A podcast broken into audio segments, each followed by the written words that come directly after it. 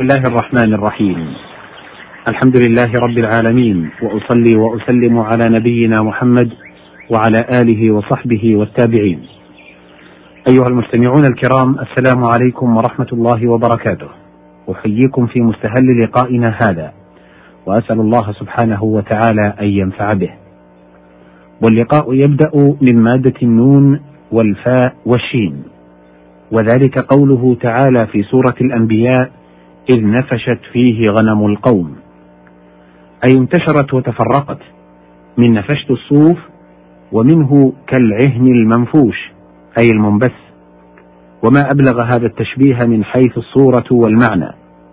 فإن الجبال جدد بيض وحمر وغرابيب سود. والصوف المصبوغ ألوانا إذا تطاير ونفش كانت رؤيته غريبة فوقع التشبيه في أعلى طباقه. وإبل نوافش أي مترددة ليلا في المرعى دون راع. وقال بعضهم النفش الرعي بالليل خاصة.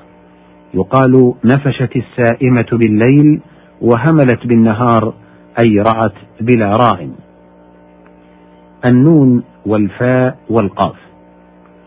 قال سبحانه وتعالى في سورة الأنعام أن تبتغي نفقا في الأرض أي سربا تدخل فيه. والنفق الطريق النافذ والسرب في الأرض ومنه نافقاء اليربوع لبعض جحرته. وقد نافق اليربوع ونفق وذلك أنه يتخذ أبوابا متعددة. فإذا أمر الحارش يده ليأخذه خرج من باب آخر. ومنه النفاق الشرعي لأنه خروج من الإسلام بضرب من الحيل وهو إبطان غير الظاهر. وهذا شأن المنافق يظهر الإسلام ويبطن الكفر. وعليه نبه سبحانه بقوله إن المنافقين هم الفاسقون أي الخارجون من الشر والفسق الخروج. وجعلهم شرا من الكفرة حيث قال إن المنافقين في الدرك الأسفل من النار. وتنفقت اليربوع استخرجته أنشد ثعلب إذا الشيطان نفق في قفاها تنفقناه بالحبل التؤام وقال ابن الأعرابي وفي تسمية المنافق منافقا ثلاثة أوجه. أحدها أنه يسر كفره ويخفيه فشبه بالذي يدخل النفق وهو السرب يستتر فيه. والثاني أنه نافق كاليربوع وذلك أن اليربوع له جحران أحدهما يقال له النافقاء والآخر القاصعاء.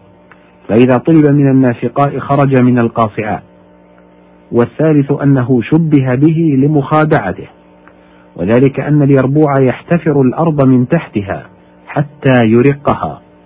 فإذا طلب من باب جحره عمد إلى ذلك الموضع الذي رقق ترابه بحفره ودفعه برأسه خارجا.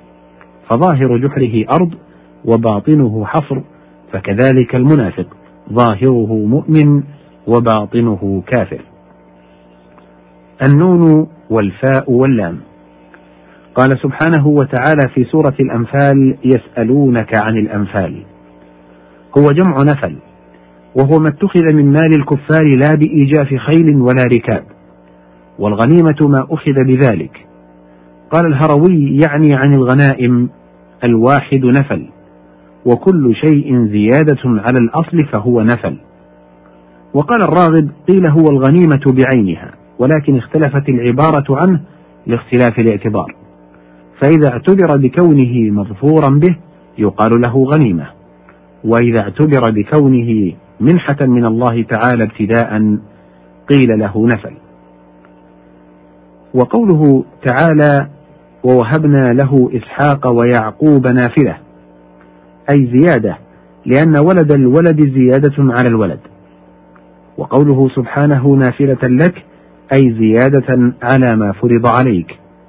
ومن جعل التهجد واجبا قال زيادة على ما فرض على أمتك فإنه لم يفرض عليهم.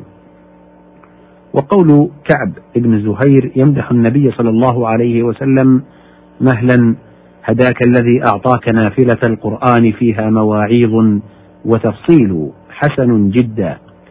لأن النبي صلى الله عليه وسلم نفل على سائر الأنبياء عليهم الصلاة والسلام بتخصيصه بالقرآن العظيم. وتنفل فلان أي فعل النوافل من العبادات. والنوفل الرجل الكثير الإعطاء.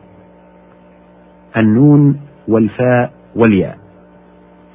قال سبحانه وتعالى في سورة المائدة أو ينفوا من الأرض. النفي الطرد بإهانة. ونفي الدراهم ترديدها للنقد لتعرف جودتها من رداءتها. قال الفرزدق يصف ناقة تنفي يداها الحصى في كل هاجرة نفي الدراهم تنقاد الصياريف. ونفى يكون لازما ومتعديا. قال القطامي فأصبح جاراكم قتيلا ونافيا أي منتفيا. والنفاية بضم الفاء ما نفيته لرداءته. وهو النفي أيضا. قال الأخيل كأن متنيه من النفي مواقع الطير على الصفي.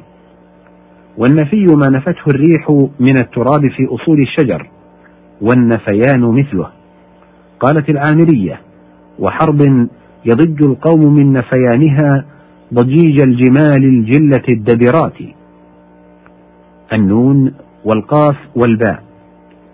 قال سبحانه وتعالى في سورة قاف فنقبوا في البلاد.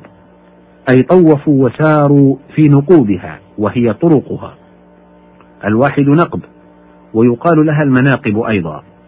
قال امرؤ القيس لقد نقبت في الآفاق حتى رضيت من الغنيمة بالإياب.